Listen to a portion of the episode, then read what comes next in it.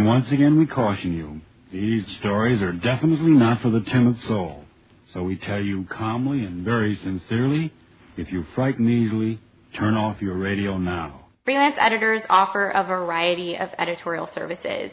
Um, content or substantive editing, developmental editing. Editors can offer anything from marketability assessments to mentoring, uh, services, um, manuscript critiques, evaluations, and sometimes they offer writing services as well. Um, so that could branch off into co-authoring, ghostwriting, um, and you know rewriting, heavy rewrite. It's important to note that different editors defined all of these terms pretty differently.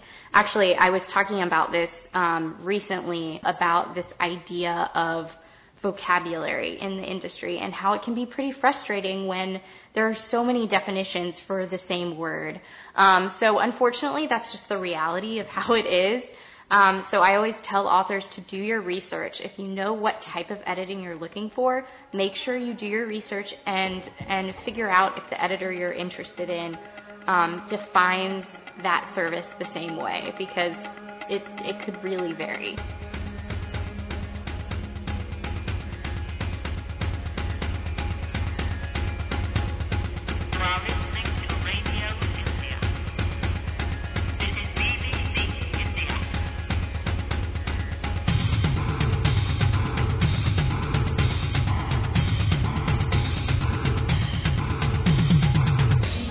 Most Material Podcast. I'm Thom Carnell. And I'm Langley West. Episode 193, buddy. Hey, we're getting there. Dude, I know. I like, know we're getting there. um, today we have a guest. Yes, we do. And I'm really stoked about this. Yeah. This is something we've been, someone we've been wanting to get on for a really long time.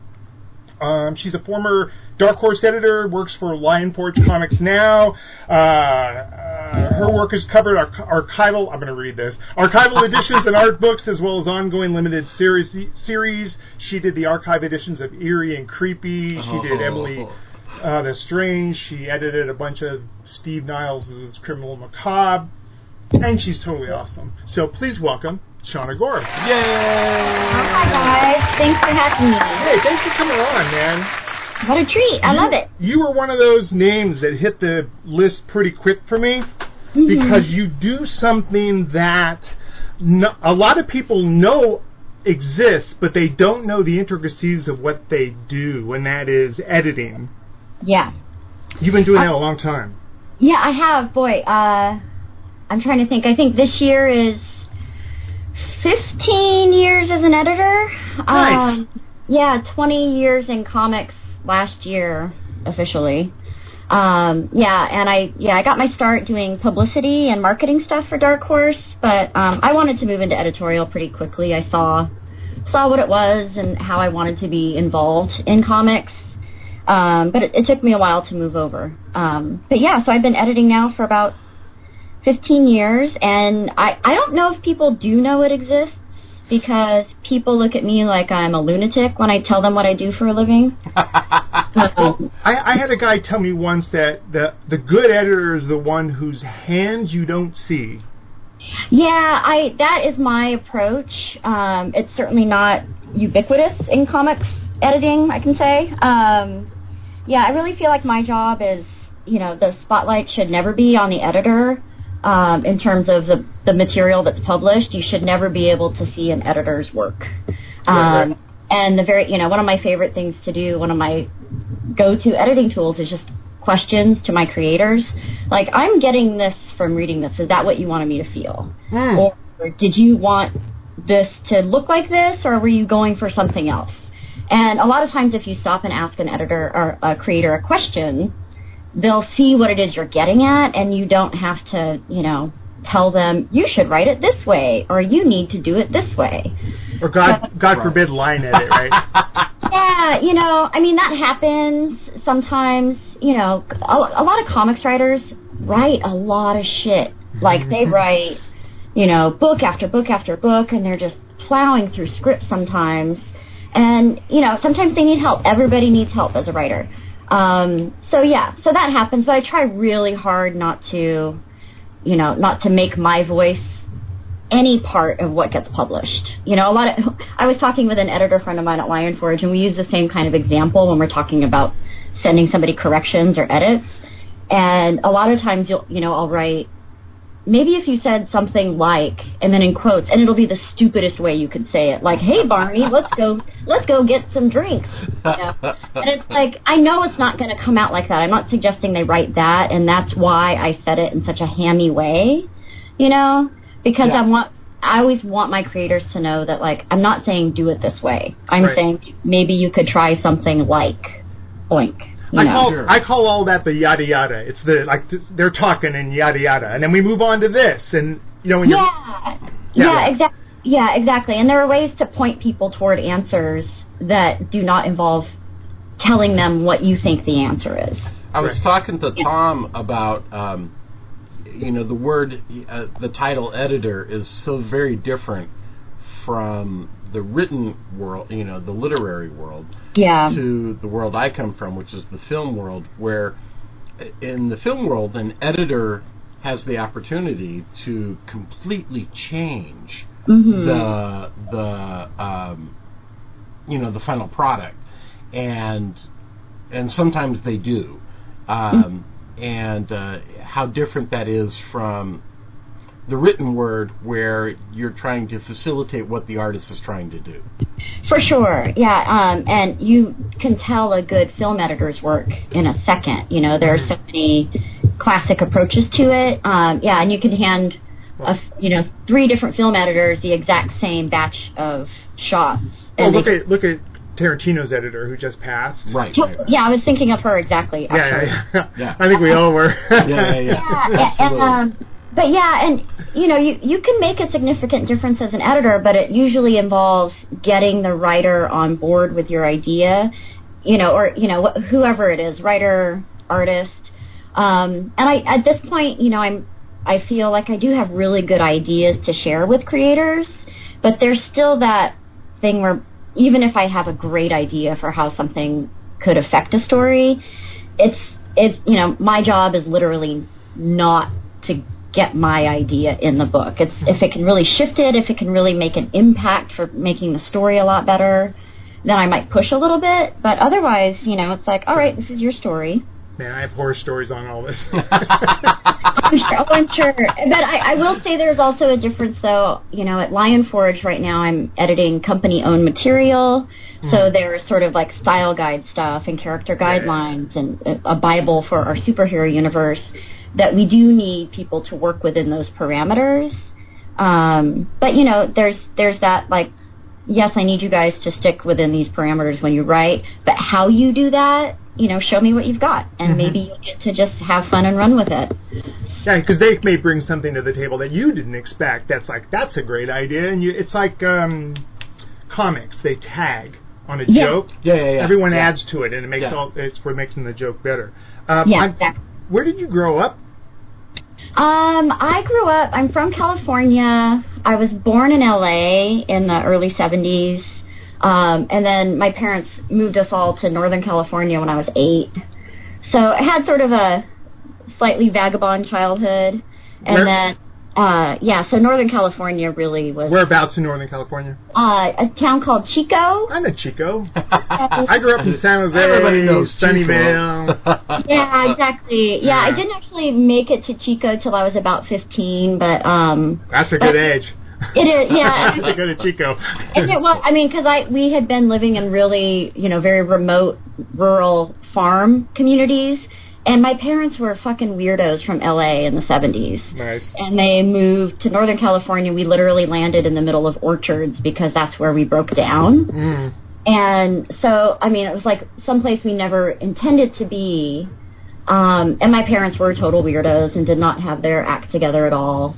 So, you know, by the time I finally made it to Chico, I was like, okay, I think these are my people. and there's, but, but there's a difference between like townies in Chico, like the kids who are from there, who are all mostly really cool, small town, creative punk weirdos, Uh-huh. and the reputation Chico has as a party school city Right. you know and so that those are all the very usually very wealthy fraternity and sorority kids that come up from LA because they couldn't get into Berkeley or something Yeah, yeah, yeah. Because Yeah, yeah. Berkeley is totally that same Yeah. thing. Yeah. yeah I'm Yeah. curious. Uh, did you have a horror host Did on I have TV? a Oh, horror yeah. host. Yeah, um, well, Svengoolie. There you go. some, Some iteration of him, and I don't. I think were there multiple Svengoolies in Oh different yeah. markets. They're breeding them like like Menudo. Well, Yeah. so Svengoolie started out in Chicago, Uh and, and then you had the son of Svengoolie, and uh, and and for what I don't know why, but for whatever reason, Svengoolie seemed to kind of rise above other people. He's like yeah. Gallagher one and two yeah, and three. Yeah. exactly. Oh, It's like funny, and now um, you got Svengoolie West, and you've got Svengoolie East, and you've got Svengoolie Midwest. Yeah. Yeah. Like rap battles. Yeah, whichever one was in LA in the mid 70s. That was my Sweet. Svengoolie. And Yeah. Were you a bookie kid? I was, yeah. I mean, that's my whole thing with comics and all the weird stuff I read when I was little. Was I was just this voracious reader, and I would read cereal boxes, and you know, the new. When I was like four, I was reading the newspaper, and um, my mom was a big reader, and she encouraged me a lot. And my dad was a comics fan, so that's where a lot of my comic stuff comes from. Um, so yeah, I would just read literally whatever I could get my hands on, and um, so I started reading my mom's Stephen King books when I was like eight, you know. and my dad, you know, my my whole introduction to creepy and eerie, um, which is still one of like the sweetest points of my childhood, I think. Um, we used to live. Um, my grandma used to live really close to the Compton swap meet in Southern California Uh huh. and my dad would take us there and he was always like digging through the piles of penthouse and we and all you know like all the dirty magazines and so he would push my brothers and i over to this other corner of the magazine you know Which- whatever Which Yeah, like- sometimes were just as dirty. just like, that's where i saw you know like heavy metal magazine and all that stuff. But you know, I was like five or six, and my brothers were a couple of years older. So we would just come up with these armfuls of like creepy and eerie and Fangoria, and you know, all that stuff.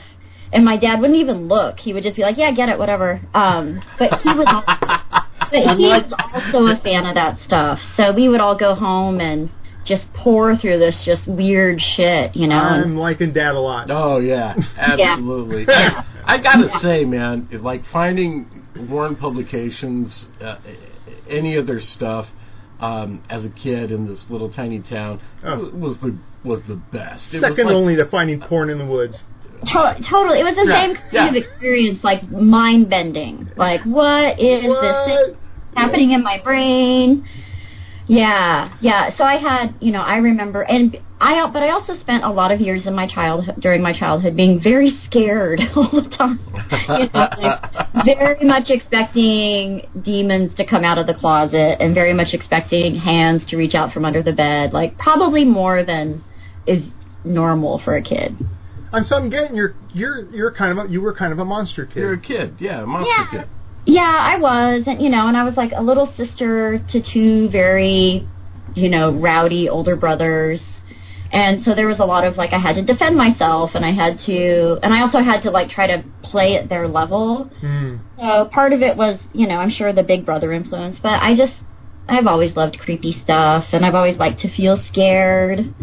So I, I read that you said that um, while you love monsters, you don't like human monsters. I'm yeah, I am not a fan of you know most slasher movies. I don't really like human on human violence in entertainment. Um, it's a, I mean, I never had that big of a thing for it, but I you know like I love Halloween. The original Halloween is of course one of my favorite movies. Like that's it's a beautiful film.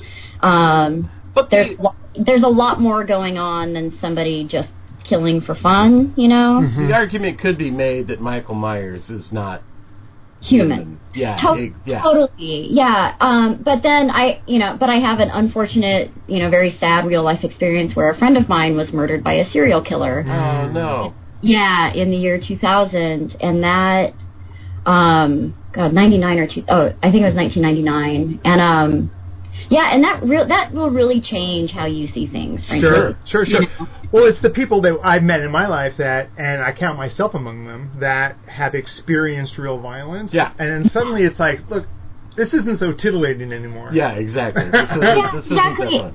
And I can see it in, you know, like it took me the movie American Psycho, like however you feel about it. hmm Um, it came out right after my friend was murdered. And I couldn't even contemplate, you know, I couldn't look at it. I couldn't look at the fucking poster. It was all too much. And just, I think it was a year and a half ago, maybe two years ago, I finally saw it. And I had enough distance from that immediate trauma, you know, like 18 years later or whatever, to really, like, okay, this mo- movie is funny and I see it for what it is. Yeah. And, you know, like, I didn't. It's also ambiguous enough that you know it's like, uh, is he really killing people? Is he Yeah. not? You know, it's like Yeah, and I couldn't get close enough to it from the beginning to even explore that. Like, what's going Sure. on? I didn't even. I didn't wanted nothing to do with it. Anything Sure. that seemed like men enjoying killing women was like, nope. hmm And frankly, you know, that's a big part of. That's a standard I use for a lot of entertainment I see today, and um, and it's it serves me fine. You know, I don't It's- judge other people for what they enjoy, Right. but certain things just do not fly with me. Hypothetically, if if Lion Forge came to you with a project that involved some of that, would you turn it down? I would, and I feel like um, I have actually turned down serial killer stories before. I got, you know, there was this writer I was pretty friendly with who kept pitching me when I was at Dark Horse, and he had what he thought was a really original take on a serial, you know, a guy who kills women.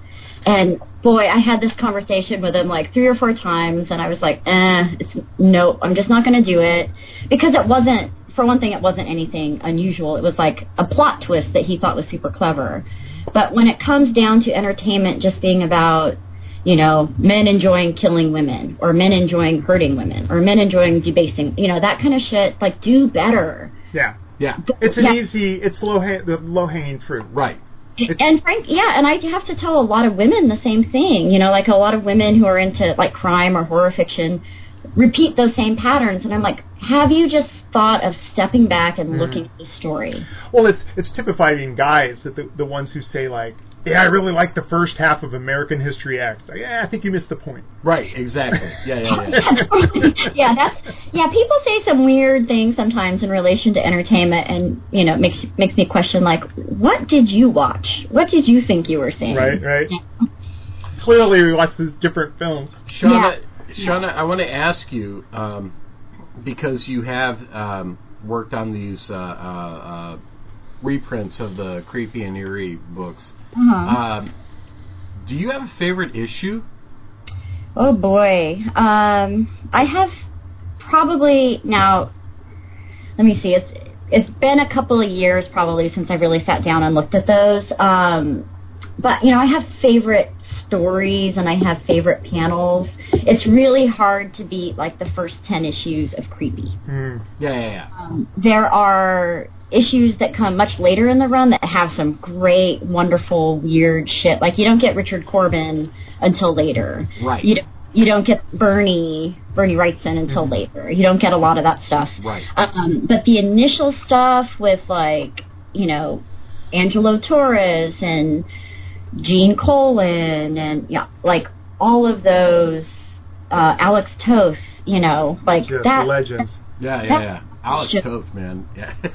like I, I remember when I was working on those, you know, we worked, we did not have the original artwork uh, at Dark Horse because obviously, I mean, a lot of that stuff just went off into God knows where. Like that was, in, they were produced in the era when people actually destroyed original comics pages instead of they weren't sold, they weren't saved, they weren't archived. A lot of times they were just destroyed, like product. thrown away.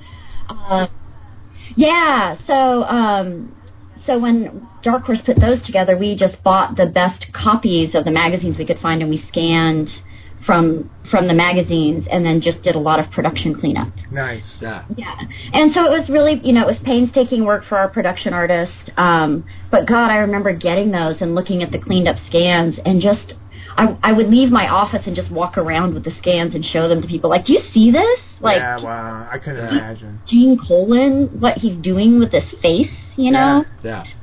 So, Yeah. and I that's always been my favorite part of working in comics is there are those moments when you're just just knocked flat by the power of the art that you're seeing. Sure, sure, sure. Uh, there's a Elektra Assassin Sienkiewicz panel Oh yeah. of Elektra bent over drawing the sword that just stops you in your tracks. Well, see, Yeah. It's the Wrightson stuff in the Frankenstein book. Well, that's the know? thing is that like I didn't realize until many many years later as an adult how influential all those panels were to me. Yeah. You know, like, Oh, yeah. and I realized that like all the artwork I'd been doing for years was based off of what I was mainlining as a kid. Of through- course, through- yeah. Those those images really stick with you.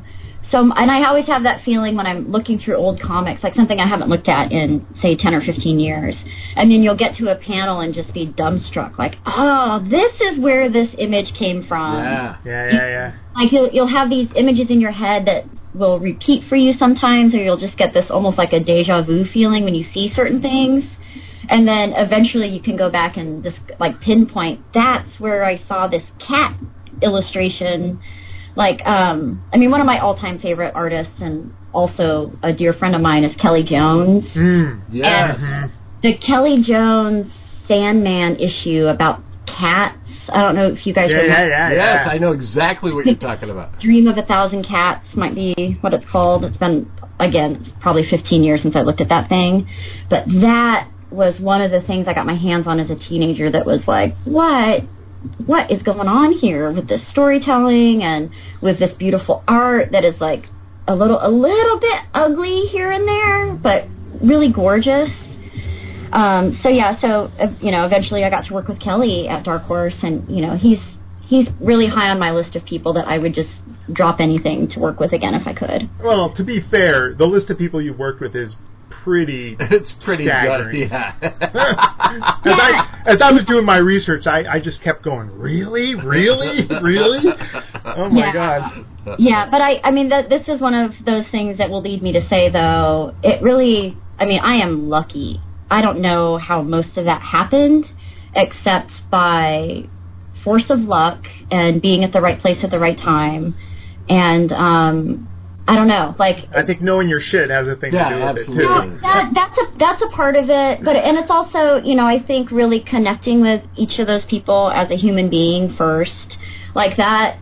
I think that ha- that's what led me. Like I had a beautiful friendship with Bernie Wrightson, Mm. um, and the same with Gene Colan. Like those those two guys became very very dear friends to me, and they you know we'd call each other out of the blue and just say, "Hey, I love you. I'm thinking about you." Yeah. And and I think you know that came about because we really saw each other as human beings, and both of those guys were really respectful, you know, of individuals and women in particular, Sure. and you know, so they didn't carry, you know, their ego was not the first thing I met. The first thing I met was, in each case, was just a really nice dude.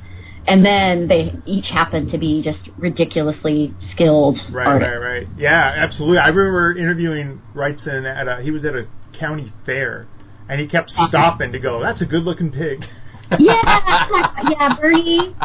That guy was just so sweet, and so I mean, he was in this way like like an innocent in the world. Yeah. You know, like he had he had like some of the brightest eyes for seeing the world, considering what he, what came out of him. You know, Sure. like, but he really was just uh, you know largely a sort of joyful person to be around and very so down to earth. You know, and just just easy to hang out with. Yeah. Um, and that's you know like it's it's different. There are other artists out there, even from his generation, who are very different, and all you see is ego, and all you ever talk to and deal with is ego, you know, and you don't ever get to the person. So um, I just feel incredibly fortunate that I got to work. I have been able to work with so many people who you know, and they're like the whole package, like a complete human being, a wonderful artist, all of that. You got a degree in English, correct? I do. Yep. I sound like a lawyer. sorry, I'm so sorry. Um, I'm curious. There's an argument that I've been reading about online with people who are who are uh, academically trained, and then those that are just doing in the job doing it. Yeah.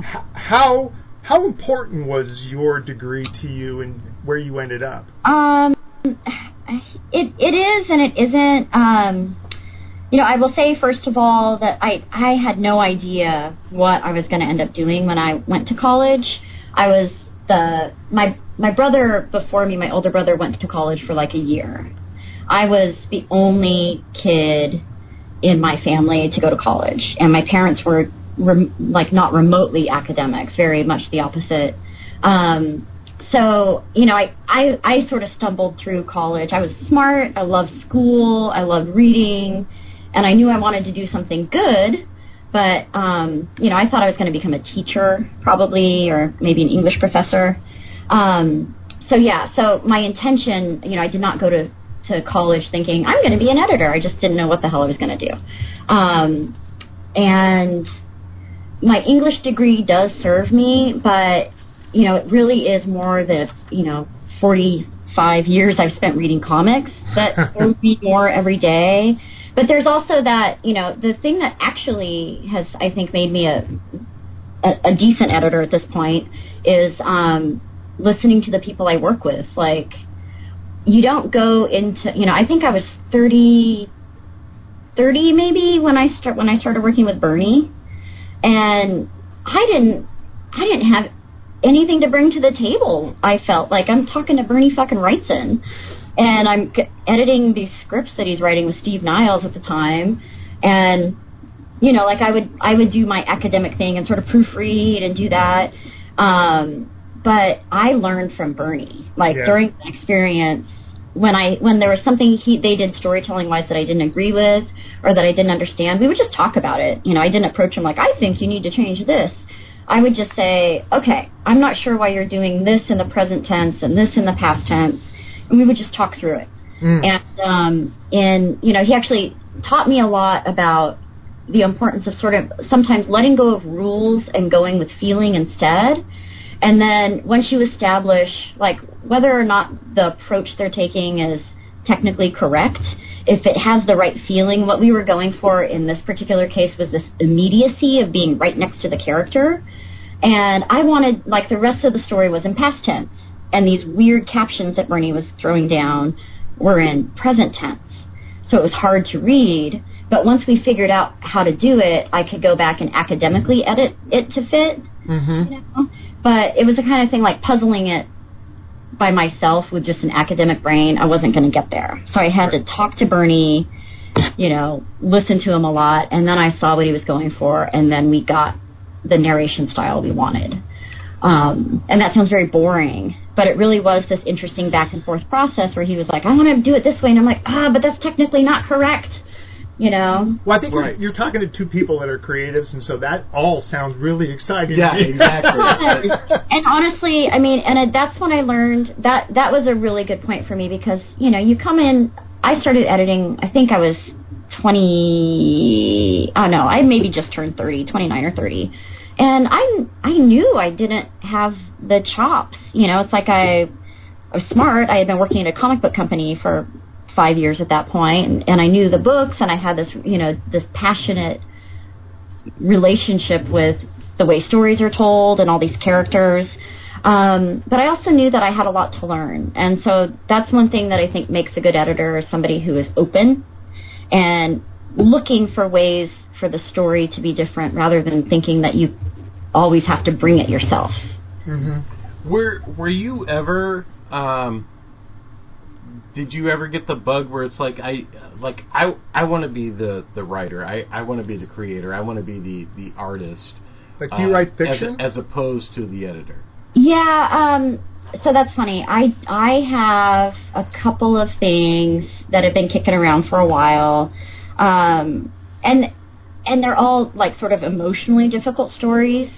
Um, so it's really easy for me to not get my own work done because I'm an editor. So I can say I'm, way too busy editing these five manuscripts and these two art books and all these things that I'm doing. Um, but yeah, I, I have a very creative mind, and I have a couple of stories I would really like to tell. Um, but but I'm not front burnering them at this point. Like I- I don't know if it's not my time in terms of dealing with the subject matter or what. Um, but yeah, I, all the time. I have one of my best friends is a film director, um, and she's made a short like a, a online TV show, and she directs music videos. And so we have a couple of horror story scripts that are in progress. Um, but you know, nothing that is leading me right now. I'm I'm very happy to have a full time job It's and not it's not pulling you away from being an editor. it's not, and it might someday. Like I can see, especially one of these stories that I've just been, been debating whether or not it should be written as a novel I really want it to be a graphic novel. Um, but you know, now that I'm working for a really cool comics company and I'm sort of back in that world a little bit more directly, I'm not a freelancer anymore. I can see like okay maybe maybe in a year I can start working on my own graphic novel more and devote some time to it and find time to it you know to to do to do it the way I want to do it. It's hard to know, isn't it? it? Like the this idea that I have. Is it a movie? Is it a book? Is it a comic? Is it you know? Is it Yeah. all of these things? Is it a game? You know, there's Yeah. so many different ways for you to go. Yeah, and I've it's funny when I was a freelancer, I would always get hired by those people, and it would be like, oh my god, you don't know what you're writing, you don't know what this is, we Right. don't know what this is either. Um, and it can take a long time to suss it out, and that's why I do think it's really good. You know, like I like the stories that I have a lot, so I have no problem letting them percolate. I'm not in a rush, and I think you know. I do work on them actively, but sometimes it's every couple of months I'll pull up something and write a few more notes down. So we'll see. You know, maybe I'll be too lazy to ever finish my own stuff. No, all things in their time, right? Yeah, totally. I'm not. I'm not too worried about I, it. I want to go back a second. You mentioned uh, Steve Niles, Yeah. and you edited a bunch of the criminal macabre stuff. Mhm. There's a guy who who is just a machine, right? He is. Yeah, Steve. Uh, he he was exactly who I thought of earlier in the first segment when I mentioned people who are just writing. You know, like they're knocking out a script and then jumping into the next one. You know, there was a time I think Steve had something like six or seven monthly titles across different publishers and. Mhm. um yeah he's a machine and there there are people out there who work like that um and then there are other people out there who have ideas and then they probably i imagine them hovering over their typewriter with their fingers not touching the keys for like five days you know like staring staring when is it going to come i have this idea when's it going to come out Right. so yeah people who work in comics are all across the spectrum of productivity Yeah, it's it's, it's just amazing. I mean, Yeah. even even ideas like I remember the old uh, Night of the Living Dead stuff that he did back in the Yeah. day. I remember Yeah, yeah, the, yeah. the Steve Bissette doing the covers and stuff. But Yeah, and Steve's uh I mean he's funny cuz he'll he'll just come up with a title.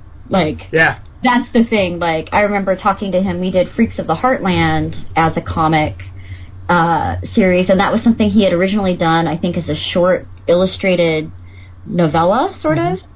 Um and I mean he wrote that because he thought of the name Freaks of the Heartland and so he wrote that down and then he started writing a story that matched the title. yeah, he's the, Yeah. the Roger Yeah. Corman of of Yeah. prose. It's Yeah. like it's like come up with the poster first. The movie will come. Totally, and you know what? That's valid. It works. Yeah, yeah. It can work. Like there is no one formula that works for making good art. I have a whole book of that stuff.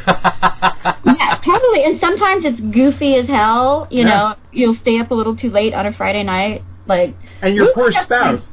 yeah, yeah. I walk up to my wife all the time. Okay, Here's old man in the sea monster. And she's like, get away from me. Oh, that's good though. Oh. Um, th- t- I hear you're a fan of a book. I thought I was the only one that, that ever read it, and that's Marc Hempel's Gregory. Oh boy. Oh yeah. That was one of my uh God, I, I feel like reading that book really contributed to me being the outcast that I was in high school. Partly because I had this Gregory t shirt that I stole from my big brother and Ah. I mean my big brother was is Big. big. He is like at the time I think he was six two or six three and you know almost three hundred pounds, big giant dude. I am a tiny person and I stole his Gregory shirt from him when he was in college and I was still in high school. And it became a dress. It was basically a dress, and it was re- I was already a total weirdo, and it had and it was this weird cream colored T-shirt with Gregory in his cell on the Yeah. cover or on the front, and on the back, right where my butt was, there was a big drawing of Herman Vermin, the Yeah, rat. the rat. For those who don't know, the whole comic was about a boy in, in a, a rubber room. For Yeah, the and most part. Yeah, and that was I mean that was sort of that happened at the same time. I mean that was done done by Piranha Press, Mhm. right? And that was at the same time there was like be- beautiful stories for ugly children Yeah. and comics like that. And all of those hit me at exactly the right time. You I'm know, a- I, yeah. I'm a huge Louapre and Sweetman fan. Have you ever seen the book The Wasteland?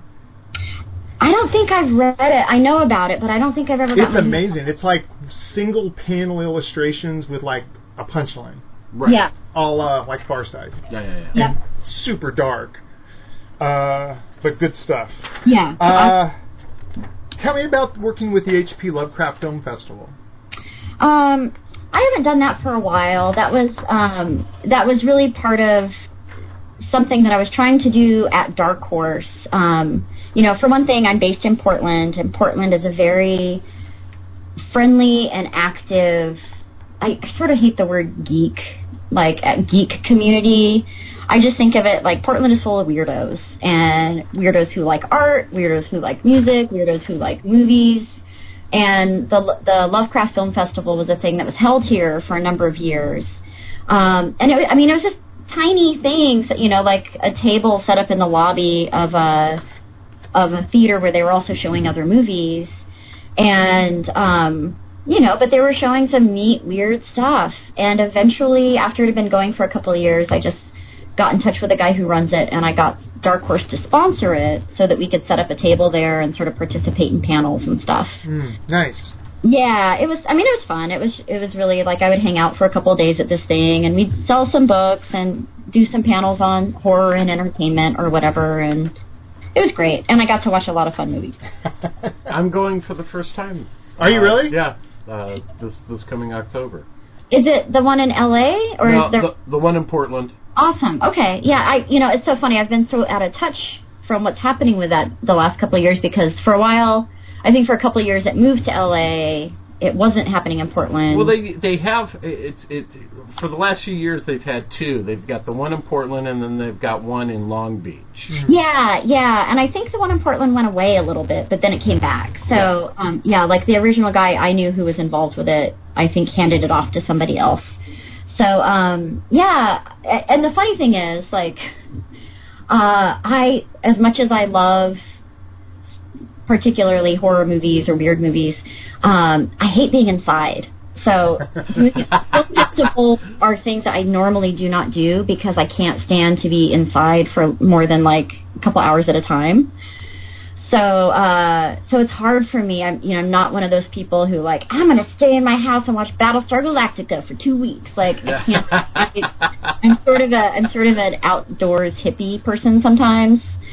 So yeah, I have a really hard time. I was like, I'm gonna spend dedicate this whole weekend to being inside watching movies. Binging.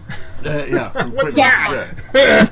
Now, to me, that means drinking. Yeah. That's- well, that's yeah. I definitely like things in in smaller, you know, smaller increments. And Yeah. I mean, the- the other thing is, I'm never a good person to ask about like what's the cool hot new thing because it it takes me a while to get around to seeing movies. You know, I have a five year old son, Yeah. so it's not like hey, that hot new movie is out. I want to go see it. I- Here, take my kid. You know, it usually takes me a few weeks to get out to a movie that I want to see. Mhm. Um, and I, I swear to God, we watch so much watching trailers and stuff. We we openly talk about it, like, yeah, that's a DVD. Yeah, you yeah, know, yeah, I, yeah. I ain't going to that. I remember, I remember, like, I don't know, like, yeah, six seasons in, I'm like, hey, have you ever checked out this show Game of Thrones?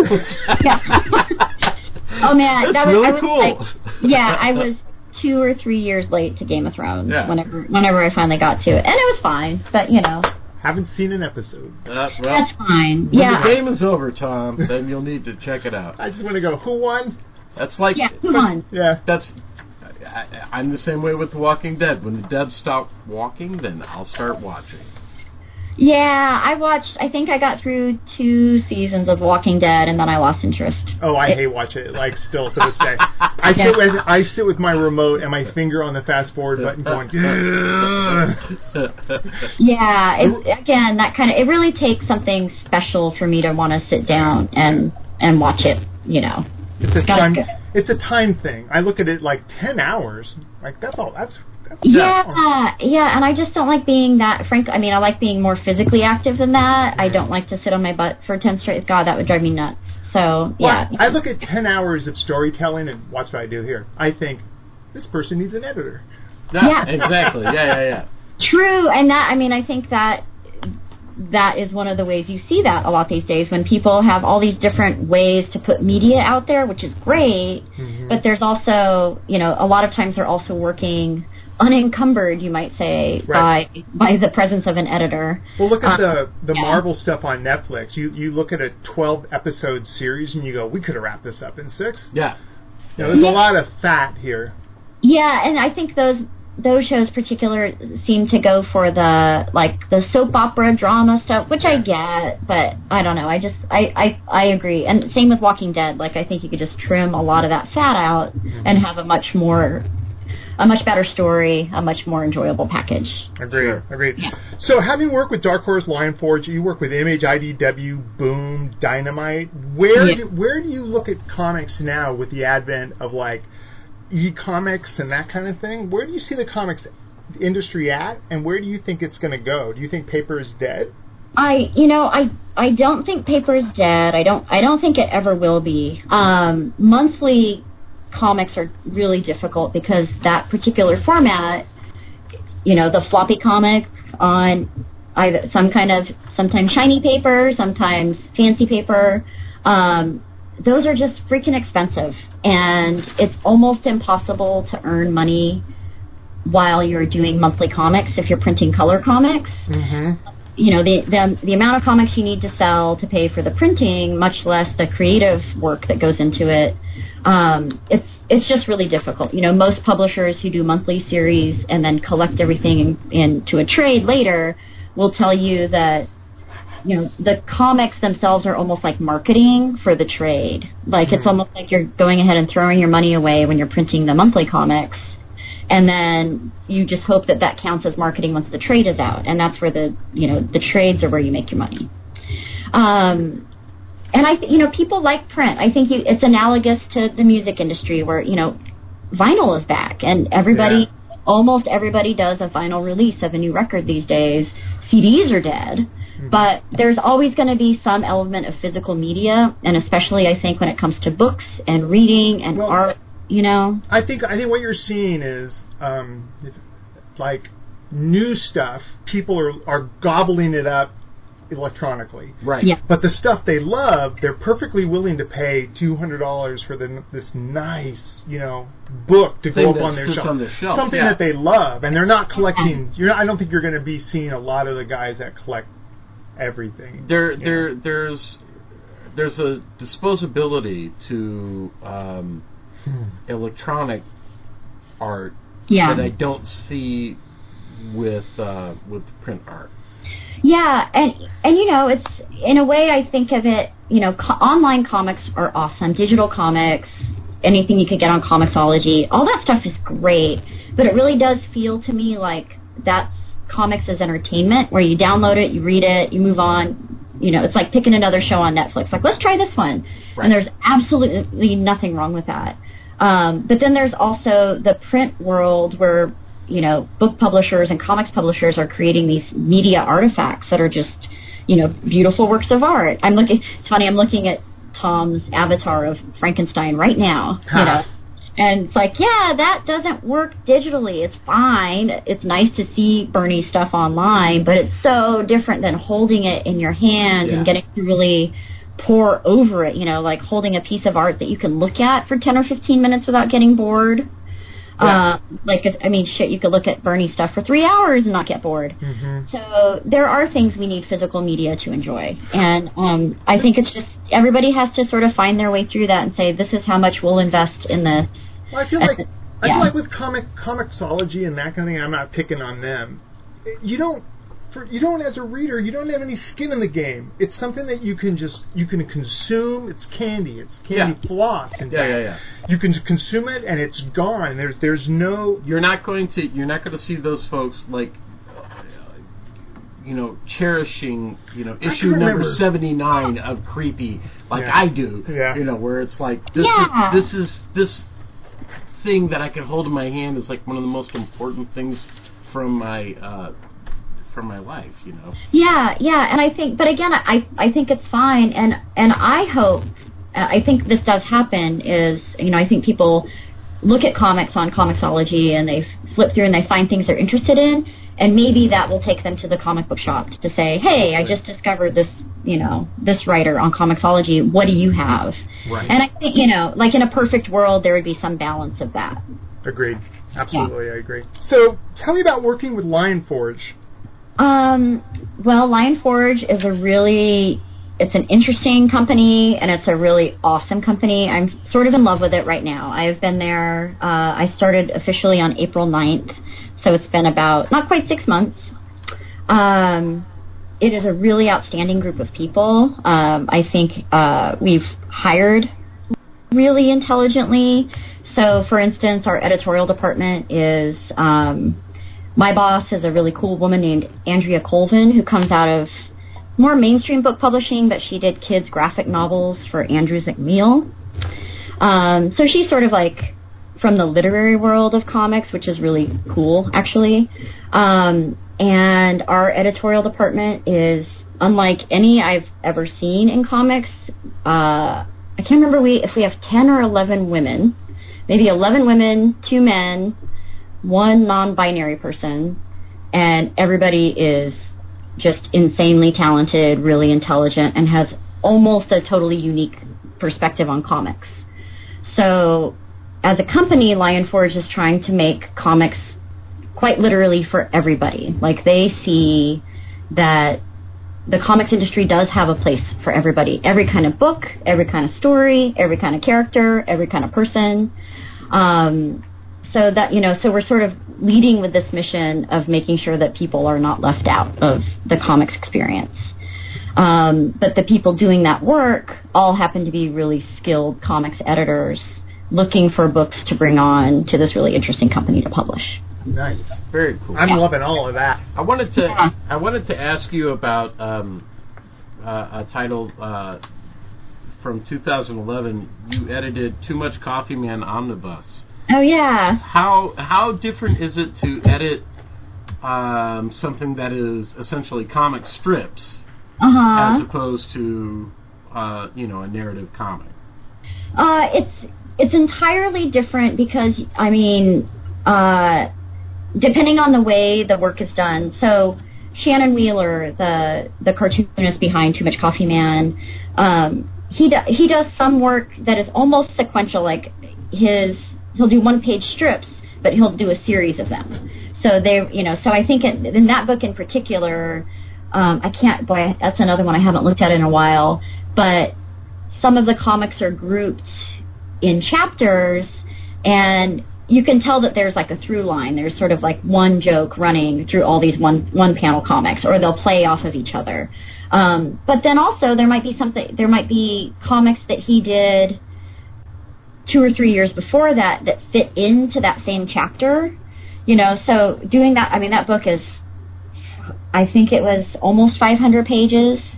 And so we're you know so i spent a lot of time in person with shannon just looking at the stuff laying all these comics out on the table and grouping them like trying to figure out how do we put a chapter together? Sure. and there were there were the obvious ones that made sense like well this is a series of 10 single strips that all are on the same topic. Boom that's a chapter um, but then you know there's a lot of just sort of like standing back and looking at everything and saying oh actually these two strips here go with this chapter if you really think about it.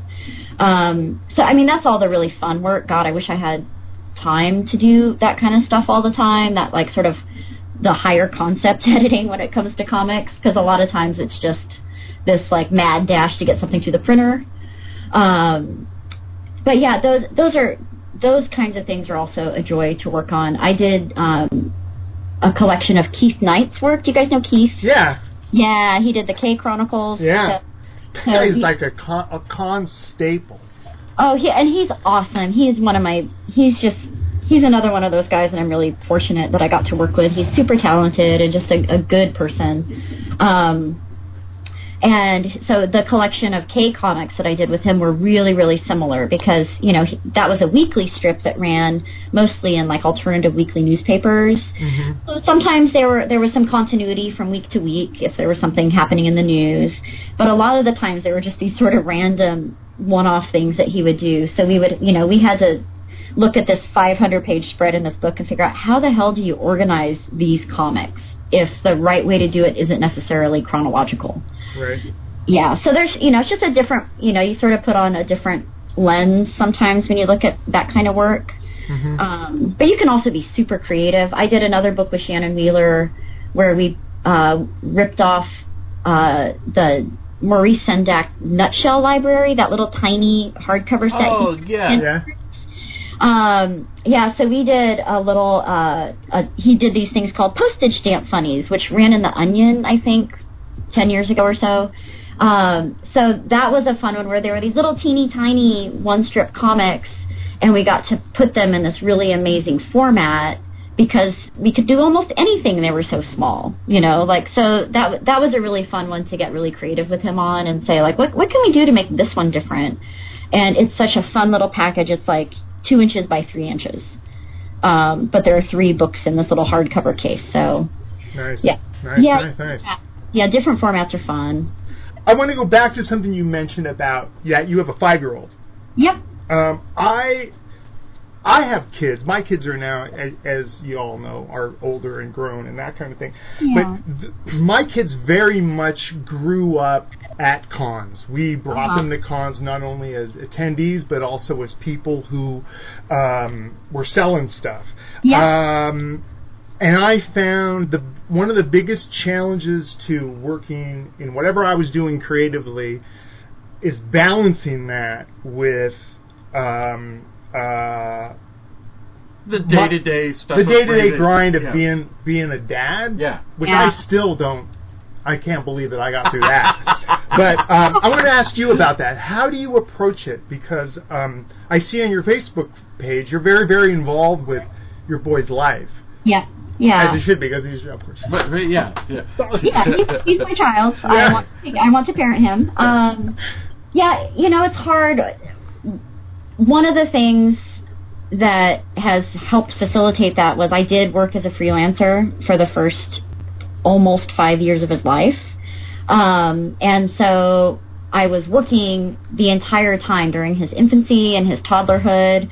But, you know, sometimes I would work three hours in the day when he was napping. And then, you know, that's when I kept really crazy hours. And sometimes I would work from 1 to 4 a.m. and then get a few hours sleep. And then, you know, so this, you know, especially I think when you're the mother and very physically in touch with an infant child all the Sure. time, like that was, you know, the, the first couple of years were just mind bending. Frankly, you know, frankly, like I just was like, I hope we both survive this because this is hard. Uh, but you know, I mean, one of the beautiful things I would say, right? So I, you know, so I got to I got to take care of him. I got to be present, and my work was structured in such a way that it allowed me to to work and to take care of my kid, which I'm really grateful for. But at the same time, uh, my career sort of disappeared, and a lot of people, you know, when you're a freelance editor in particular, your name is not associated with a publisher. And that's just the lens people see editors through in comics. So I had people, you know, sending me a note on Facebook like, boy, what happened to you? Where'd you go? You're a mother now. I guess you stopped working, you know, Wow. and that would piss me off I so bet. Because, yeah, Does I was, yeah, I was going to say that I was like working harder than I had ever worked in my life and doing tons of books. Like that's when I was doing books for Boom and IDW and doing, you know, and editing things for Dynamite. But nobody saw my identity as an editor. They saw my identity as a mom. Hmm. do You know, so yeah. do you find in that in that situation that you have to with the advent of social media and all this stuff that you kind of have to oh i guess for lack of a better word manufacture a personality and it's like Yeah. here, Yeah. here here's here's me the character Shawna Gore Yeah. in addition to you know what i actually do Totally. Yeah, I do feel like there is um I still like I love my work at Lion Forge, but I don't always want I don't want my Facebook feed to be entirely work promotion. Right. Um but I've always been proud of the work I do, so it's it you know, so it pops up and I'm I'm trying to do that more with Lion Forge because I actually really believe in the company's mission and you know, I just love like I love all my coworkers so much. I just want to like sort of hang out with them online more. So, um, so I'm trying to do that a little bit more, and it does help because people are still like, "Where are you? Are you still at Dark Horse?" And I'm like, "Where the have you been?" You yeah, know. right.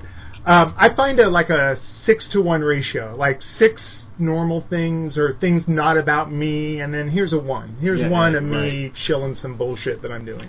Yeah, I think yeah, that kind of thing is really good. You know, I've always been pretty pretty forthright on personal media in terms of my life. Like I share my kid probably more than I should. I'm trying Your to kid get is away. awesome. My kid's my kid is rad and he's funny and he says great stuff. I'm and such a huge fan of your kid. Oh, thanks. Thanks. Yeah, I am too. I like him a lot. Um, the funnest thing about him, you, Thom, you asked earlier about like fitting the parenting thing in, and yeah, yeah. oh, this was the first year, for instance, like he's five. I just took him to Rose City Comic Con, which was last weekend, and this is the first time he enjoyed it. Yeah, nice. Yeah, I I took the last time I took him he was three, and it was just all about melting down, and he freaked out when he saw Darth Vader, and he didn't want to talk to anybody, and you know, he was very three. Yeah. And um, all of my friends in the industry who were here in Portland were like, "Bring him! I want to meet him." But it was it was miserable. I was like hauling around a bawling sack of potatoes. Sure, sure. And, Yeah. and so last year I had a great time because I went by myself. Yeah. And this year, like he's starting to read now, and Nice. he has his own like his one of his favorite things in the world is Scooby Doo. So we buy Scooby Doo comics, and like so he's getting into he has comics he wants to go buy. Well, I tell you, And- That's yeah. cool. What's great for is like right now my son Justin just had a baby and we're Oh, do- yeah. I'm doing the granddad thing Yeah. and I I get another crack at it yeah. and Yeah. I'm really Here's- stoked about it. Well, here's the thing: is that you you now you get to pour whatever you want into the kid Walk away. and and walk away. Yeah, exactly. That's the whole. You get to Just- give them candy and shit. And Yeah, oh, yeah, yeah. God, uh, grandparents are the worst. no, I I can't wait. I'm gonna I can't wait to hand her a stick and go Right, like hit that. Hit Yeah, Um. I, I'm curious. Do you worry about your son and as he start begins his adventure in the world of media? Do you do you monitor what he encounters and I do. Yeah. Um. I'm. I'm actually. We're really struggling with it right now because he is a five-year-old boy and he discovered guns. Uh-oh. And I hate guns and I'm not a big fan, but I also get it. You know, like I. I was in the NRA when I was five. Like my dad signed us up for NRA. You know, shooting BB guns at targets, but you know, I get it, and I don't want to make that big of a deal of it. Um, but I also, you know, I, I want to make sure that he knows that there are more kinds of entertainment besides Star Wars. right. sure? And that's the other thing. So he's a little boy and he really likes Star Wars right now. And that's fine. I grew up loving Star Wars. But Star Wars today is not what Star Wars was in 1977. Right. Right. And so, um, so yeah, you know, for instance, he was homesick from school on Friday. He missed his his first, like, his second week of kindergarten. He had to miss a day because he woke up with with sniffles. And I had to work all day, so that kid watched Netflix all day long, which usually doesn't happen. Like I don't, I don't want to be a couch potato. You know, I I made it clear how I feel about sitting on the couch all day. I don't want my kid to do that either. right. Um, and I let him watch these things. You know, he wanted to watch some Lego stuff. That's great. He wanted to I- watch some. I saw the photos of I- was it Iron Giant? Yeah. So I, ah, so the other night I fi- we finally sat down and I've been wanting him to see the Iron Giant because that you know we talk about guns. We talk about why I don't like them. It's not that I don't appreciate them as objects or whatever, but you know, violence is is is impactful in our society. I don't want to raise a little kid who thinks that guns don't have an impact on our culture. You know. Um, so so it's just showing him different things, and of course he's five. He walked away from that movie. He really liked it. He was very sad at the ending when he, when everybody thought the giant was dead, but. You know, he's five, so the thing he keeps telling me about is, Mama, do you remember when the giant was a weapon? You know, and he, Right. the part of the movie that makes everybody my age very, you know, hit you in the feels of like, oh, this is this is an impactful story about what violence does. He's just like, yay, violence. So that's It's- fine, you it's, know. it's funny because you you know you have as you try to exert as much control as you can over and at the same time allowing them to be their own person Yeah, it, you're never prepared for how it's going to turn out my son um, you know I've exposed him to all the things that I'm interested in and and and and that are part of my life and I can see where the, it's all there, but he's you know swirled it into his own thing, and now he's Yep. you know he's looking at becoming a cop, you know, and and, and it's just like that's not what I that's not what I intended. Right. I'm not gonna you know tell him no, but it's just yeah, it's weird, but you that's, know. that's a hard one. Yeah, my son is really into the police and cops, and I'm like, oh, kid, let me tell you, like that is problematic for me in a lot Yeah. of for a lot of reasons. But so I mean, one of the things I try to do is rather than tell him he can't do something or can't watch something. I mean, I have every right to tell him he can't watch something as as his parent. Sure. He he really wants a Nerf gun right now because we went to a birthday party a few weeks ago that was like a Nerf gun, crazy like. There were like 30 guns, and all the kids got them. It's a big Nerf battle. Fine, it was a kid's birthday party. But I've told him I'm not going to buy him a Nerf gun. I told him we'll talk about it again. He's eight, and that's that is well fair. within my rights. That totally makes sense. You know. By the way, whoever was having the Nerf gun party, the next birthday, give them spin art. yeah, that's, that's the thing. Like, there's other like, so you know what I was going to say is is like what I like to do. So you know, Elliot yesterday, again, you know, he wasn't feeling great, so I wanted him to like take it easy, sit on the couch. He got to pick a couple of things to watch, which were like loud, semi-violent children's, you know, like he likes Transformers and stuff like that. Fine.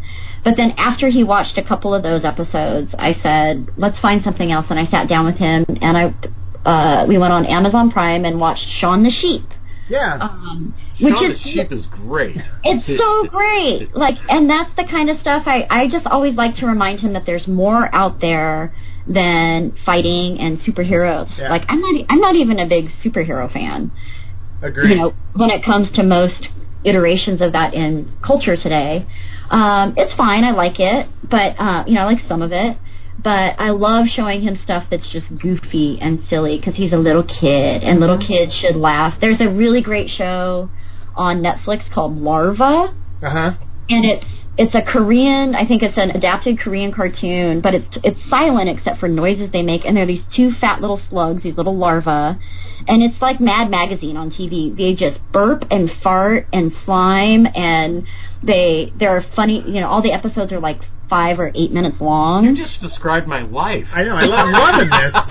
It is, but it's funny stuff for a kid. It's exactly the Yeah. kind of goofy, like they pull tricks on each other. There's, you know, like the slugs die sort of regularly in the course of the, like they desiccate because they don't eat for a while or something.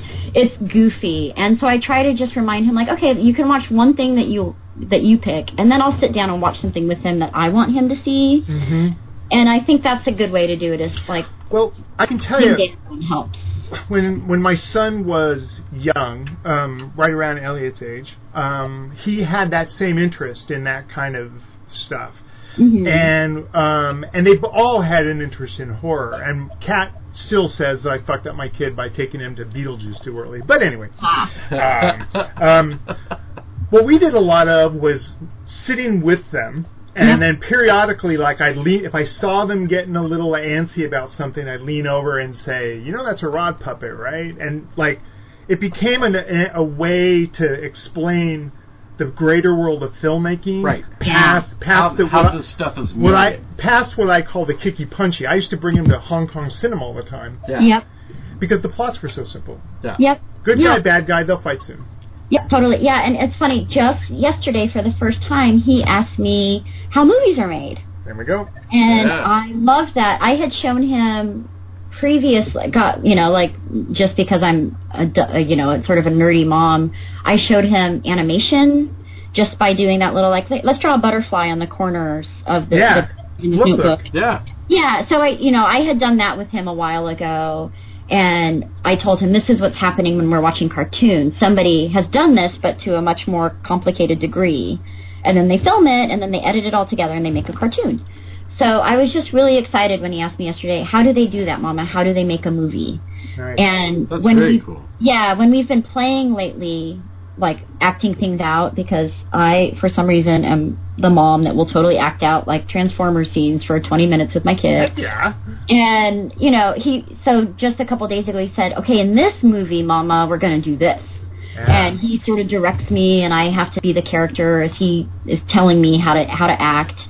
I love that kind of stuff. I love giving him the reins. When he starts shouting action and cut, you're Yeah. you're on the way. he might he yeah he's i mean i think every i mean i do think my kid is a special sunbeam and all that but kids in general like i think if you pay attention to them and hear what they say Yeah. all kids are these bright little supernovas of desire and passion and things they want to try doing and curiosity you know so i It's think the it's the world that sort of irons it out of him. Yeah. it does, and I think you know parents, unfortunately, like everybody is so damned overworked, and there's so much going on. Like again, I feel like I've been really lucky getting to be in the house with my kid so much to see these moments with him when he is when his little brain is lighting up, so I can like go grab him and say, let's do something with that right now. You know. Yeah, just awesome. Hey, so what are you working on now? Um, so uh, when I started at Lion Forge, I was handed uh, basically a schedule of three monthly titles. Um, so I'm doing two of the books in our superhero universe. Uh, we are doing a we have a self-contained independent superhero universe called the Catalyst Prime universe. Um, so I'm editing the book Noble, which has I you know the first leading man black superhero Sweet. in in American comics. Um, and I'm doing uh, a title called Accell, which is a really cool story about this uh, young Mexican American kid named Daniel who, uh, you know, it's he's the speedster of the when you look at the power set that usually comes within any superhero universe you know you could compare him to the flash or Okay. something like that um but that's a really that series has a lot of heart and is it's much more about the kid himself than the antics of his superhero self. And there's some really interesting trippy sort of psychedelic stuff that happens to this kid when he when his powers come on. So you know when i first saw these titles i was like okay superhero stuff. I can do this. Um, maybe not what i'm the most interested in. But i've actually come to love both of these titles a lot. Um, and Just- the other one And yeah. just for the representation. Well, there. I mean, there's that, and that's not a small thing. Like No, we, not at all. you know, like this, this not, not only. So the book Noble, you know, the leading man is this is this black man who is a former astronaut who has taken on these superpowers from this crazy sort of uh, intergalactic event that happened, and um, you know, you could sort of boil it down to a meteor hit and people got powers. Mm-hmm. And so this man received these superpowers. But, you know, the other notable thing about this character is he's married and a father. Mm-hmm. And so a lot of, you know, a lot of the story, a lot of the real story of it is him trying to figure out what to do as a superpowered man who's first and foremost is a husband and a father. Right. And he can't forget about his family now that he's, you know, Black Superman or whatever you would categorize him as in, in his power set. Mhm. But um, you know, so there's a there's a lot of storytelling that happens that isn't just punching things and saving people from fires. Right. Um, and I really like that challenge. And I frankly I really like working with with creators who are representative of the characters they're writing. And that is a, that's another one of those learning processes for me where as an editor, sometimes I sit back and listen instead of telling people what to do. Mhm. And that's where I'm really learning how to do this work. Awesome. Awesome. Very How can people find you online? Um, I am on Facebook. You can follow me on Facebook. Uh, I'm, I think I'm under Shawna Bunny, all one word, or look me up. Shawna Gore is my name. I'm technically on Twitter, but I hate Twitter. Agreed. Um, so yeah, if you follow me there, I might say something once every two years. Awesome. Um, but that's another thing I'm trying to do for like for work is maybe I should just do work shit on Twitter. That would make sense. yeah. Right. Um, but yeah, but that's that's mostly. And you can find me. You can listen to this podcast. Here I am. Yeah. Hey, right. on. Hey. Well, thanks again for coming on. We're gonna we're gonna take a break, and uh, we'll be back in a second.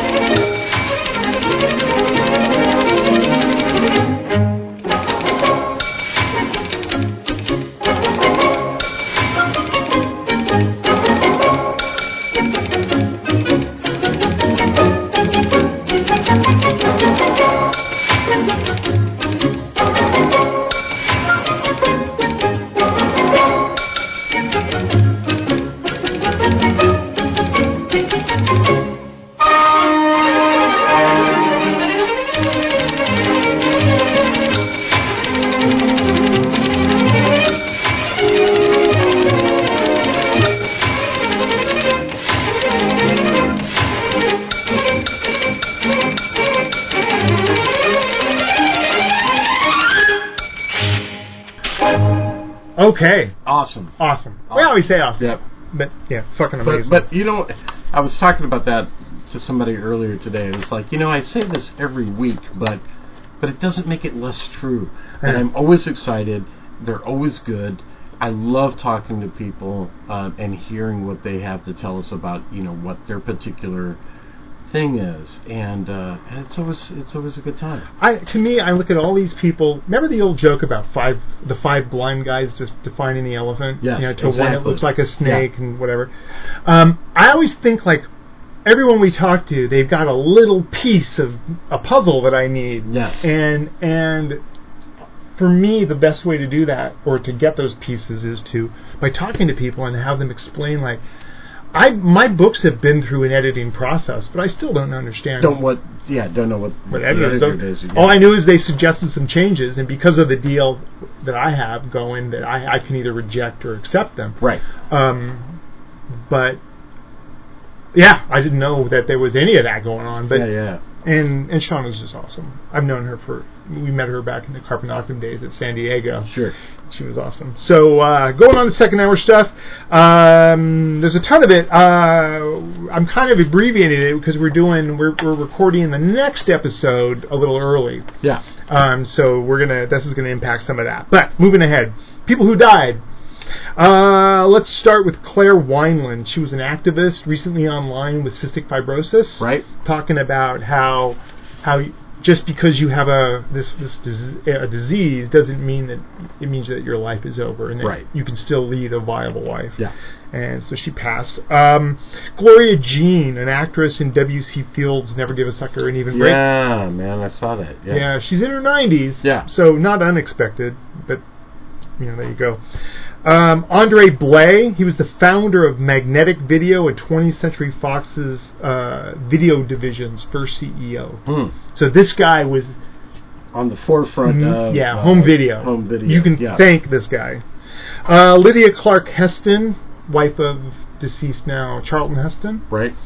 Uh, Marin Mazzie, she was an actress in Kiss Me Kate and Ragtime Wow. again, fairly old. Uh, Zienia Merton, she was an actress in Space 1999 and Doctor Who. Yeah. Yeah, this one surprised me. I was like, I didn't know this lady, who this lady was or whatever. But as soon as I saw that she died, you see her, and I saw the like- picture, I'm like, you're like, oh, oh, yeah. fuck. Um, and then uh, I'm gonna fuck this name up. Zoo Zoo Zoo Zhu, maybe he was an actor. He's in a. There's this Chinese film um, called King of Masks. That if you haven't seen it, see it. It's amazing. It's Uh-huh. about a man. Old man who makes masks, who doesn't have any progeny, and he finds a street kid and tries to like teach him the art of mask making. Mhm. And it's it's one of the most beautiful films you'll ever see. He he was the uh, main actor in it. The old man. Okay. Yeah, yeah. Um, and then finally, Beverly Bentley. This is the weirdest thing I've ever put together. One, she acted in a movie that we all love called Chud, Yes. but she was also the wife of Norman Mailer. That's crazy. I just don't imagine her going, "What are you working?" or Na- Mailer, "What are you working on?" Well, I got this Chud thing. cannibalistic humanoid underground dweller movie. Yeah, yeah. Moving on to news and stuff. This weekend is Sun Palooza, Yeah. and I'm seeing a lot of I'm people seeing- posting yeah, pictures I'm already. seeing Nick has, has been posting some stuff, and uh, yeah, Nick. it, it looks great. Nick Gucker. Gucker. Yeah. Gee, I wish Nick could come back on the show Huh. sometime soon. Maybe Yeah. like in November. Maybe. Uh, remember, November, returning guest month. We have it all booked, and it's awesome. Yep. We got some good We got some shit. good stuff There's some coming. good stuff Yep. coming. Uh, Jordan Peele is in talks to remake Candyman.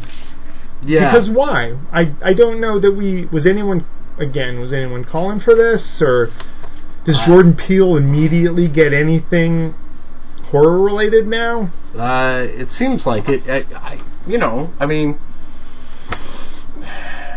if you buy into this whole idea of remakes, sure, why not? I, my Well, he's a competent filmmaker. my issue is that it just doesn't.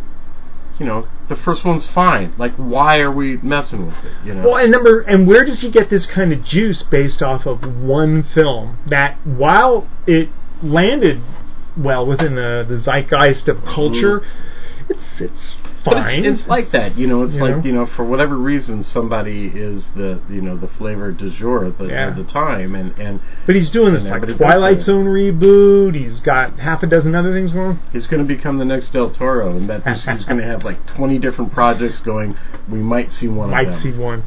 Um, the Academy has said they're postponing the most popular category. Good. They should just stop it. That sounds like walking it back to Yeah. me.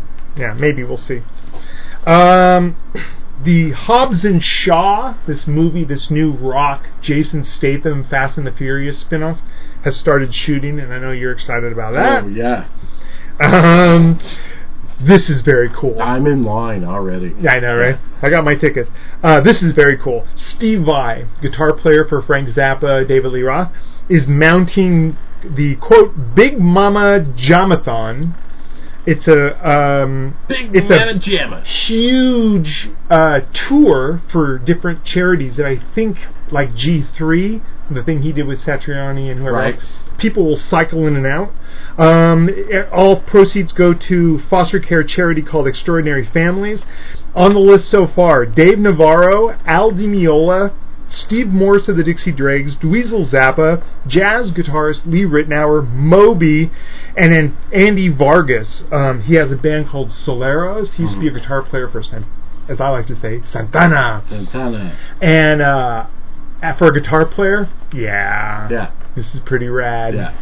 If you haven't seen any of that G3 stuff, holy shit. Dude, I If you like people shredding, that's what Yeah. that all that is. I, I I have such a love hate relationship with all that stuff. Yeah. Like you know, it's like I don't know. There there I love watching a really good guitar player Uh-huh.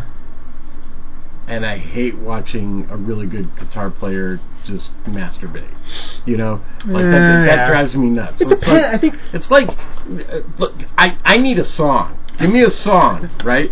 You're not gonna you're not gonna wow me with your you know your But I think in the same way, scales. in I the don't care. in the same way that you you are awed by a Neil Peart drum solo, they're the same thing. I get it. I they're get the it. same thing in, in reality. Yeah. I always equate it to scatting. It's it's it fits within It's the like line when I of saw theory. Dave Malmsteen. It's like you know. It's like. I love right? It's- Anyways, so he's so bloated and and yeah i i uh i saw there's a video on youtube i just saw where Yngwie takes you through his guitar his guitar arsenal is what they call yes, it yes. and he just talks about it like oh i had this guitar since i was 15 and it's just shredded and yeah. anyway I, I would go to this this thing in a Sure. hot fucking minute. Mhm. Um, the new Spider-Man game that everyone's talking about for the PS4 includes LGBTQ friendly messages. There are pride flags flying throughout the city that Spider-Man's swinging through. They replicated um, certain landmarks of New York, like the Stonewall Inn. Stonewall, sure. Very cool. And I hear the game is fucking rad. And I'm not a big game guy, but everything I see, a guy I know, Brian Horton, I'm trying to get him onto the show. Um, worked on that, and he worked on the last Tomb Raider, Mhm. and, and um, yeah, I'd love to get that guy in here. Uh, Olivia Newton-John is battling cancer for the third time, That sucks. and she says she's optimistic, um, but yeah, I've done it before. twice. Yeah. Uh, Paul Feig's female Ghostbuster sequel, supposedly, if it had happened, was going to go global. So, like global franchises of the Ghostbusters. Okay. Sure. Uh, Fangoria is producing an all-female telling of Frankenstein because that needed to happen. I. Okay. That you know I. I'm not against this stuff. I just I'm just I, I'm against like the like It feels like stunt casting. news stories. It just feels like stunt the, casting. The Ghostbusters thing is a good example. It's like yeah. you Yeah. know, it's like Well, when you're the best, the best you have to offer is that, and they're women. You don't got nothing. Right. You're just trying to make a. You're trying to revitalize a Right. franchise and the Golden. Girls as kids. Yeah. Yeah. Uh, it, Well, I, I, I had a thread yesterday uh, about this Predator thing, about how you could add a, mo- a Predator to any Right. movie, and it was amazing. Like some of these things that people were coming up with, it's like, yeah, Yeah, I would totally watch that. Sure. So, like, I at one point I said um, Black Hawk Down with a Predator. Yeah. Yeah. I, I would watch that. Well, and, and somebody I can't remember who somebody pointed out that you know, like if you think about the first Predator movie, Mhm. it's basically Rambo. It is Rambo, with, yeah. with Predator. Um, Second film was, um, God damn it, Lethal Weapon. Lethal Weapon with a Pre- yeah, exactly. Even yeah. had Danny Glover Even had Danny Glover. Yeah, I just and then and at the time when that came out, by the way, greatest uh, blurb on a trailer. He's in town with a few days to kill. Was Yeah. fucking awesome. Let's see. Robert Robert Pattinson says he'd do another Twilight film at a moment's notice. Because he needs money. Yeah, because well, he's doing stuff like he did a Cronenberg film, and he's doing these little art films. Yeah. which is smart. It's what Daniel Radcliffe did to try to get the Harry Potter stink off him. Sure, sure, sure. and it, sh- it makes them learn their craft. So you know, maybe, maybe. Um, speaking of Rambo, Rambo Five starts shooting "quote unquote" soon, according to Stallone. Uh-huh. Still Sure. waiting for Rocky versus Rambo. That's the one I want to see. Have you seen it? Speaking of that, have you seen? There's a if you go to YouTube, there's a Joe Rogan meets Ro Jogan, No. and someone went into all of these interviews and cut them together, so he is essentially interviewing himself. talking to himself. fucking funny. Henry Cavill is out as Superman, or is he? Um, Uh, I there's don't know. reports both ways. Uh, was saying weird uh, because they they did okay. I mean, they did. Yeah, they're I think he's a- universally I think he's a better Superman than most of those dudes that have played agreed. Superman. Agreed. There's some talk going around also floating floating about about Jon Hamm wanting to play Batman, and the fan artists are mashing up all these Sure. things, and they're they're pretty cool. Yeah. I also saw one today where it was Mads Mikkelsen as Doctor Doom. And Yes. I'm like, yeah, Yeah, yeah, yeah. I'd totally be into that. So yeah, um, I think Henry Cavill will be fine. Yeah. I think he's. Uh, Well, he's the new doing- he's Mission Impossible things, you thing know, is yeah. huge and whatever. Um, speaking of Superman, though, there was an internet rumor that the uh, the internet really wants a guy uh, for Superman, and that guy is Michael B. Jordan, the guy who plays in, um, in Black Panther. Yeah, yeah, yeah, yeah. Yeah, that, that's not Sure. going to happen. Yeah. I while I appreciate the desire for a, a black Superman, yeah, it's not going to happen. change. They won't change it. It's too iconic. They won't. They won't. There's plenty of other properties. What do you think about Cavill as uh, Bond? Other than the Sure. fact that he's not English, Isn't he English? is he English? I think he is Oh, English. maybe. I, I'm down. I would be down for that. I mean, he looks like Bond. I wish he, you know, and if anything, we learn from this Mission Impossible movie that he can fight. Right. You know, he has that big, heavy I'm still pulling for for Idris Elba though. To Yeah, be Bond. Idris Elba that, that, Bond that would would be be so shit. cool. Yeah. It would be the shit. Uh, Blumhouse continues to co-opt your childhood by now going after Scream, and I know what you did last summer. Stupid. Dumb, dumb, dumb, dumb. Dumb, dumb, dumb. Blumhouse, I don't get it. If you're so hurting for stories, I got a ton of them. Come Dude, call me. There's yeah. There's there's so much other stuff you could be doing. Yeah. Uh, Derek Mears from Friday the Thirteenth. Uh, he was he played Yeah. Jason, big Yeah. guy. Mm-hmm. Cast is uh, Swamp Thing in the DC streaming show. Sure. Sure, I'm in. He's he's I just want to see the design. he's a big. Yeah, I do too. Yeah. Yeah. Just want to see the design. Yeah, absolutely. Uh, Dis- speaking of Black Panther, Disney is pushing Black Panther not for this most popular thing. They're pushing it for best picture and, and best this and best, you know, not just even the technical, um, miscon- what I call the miscongeniality awards, Right. um, but the big, the big The bigger ones. five. Yeah. Yeah, yeah, yeah. Well, it's possible. It's possible. Yeah. Uh, let's see. According to everybody, American Gods is in trouble. That's yeah. That's too They, bad. They've lost showrunners. They've fired people. The cast reportedly has no idea what's going on, that that and that sucks. is a damn shame. yeah.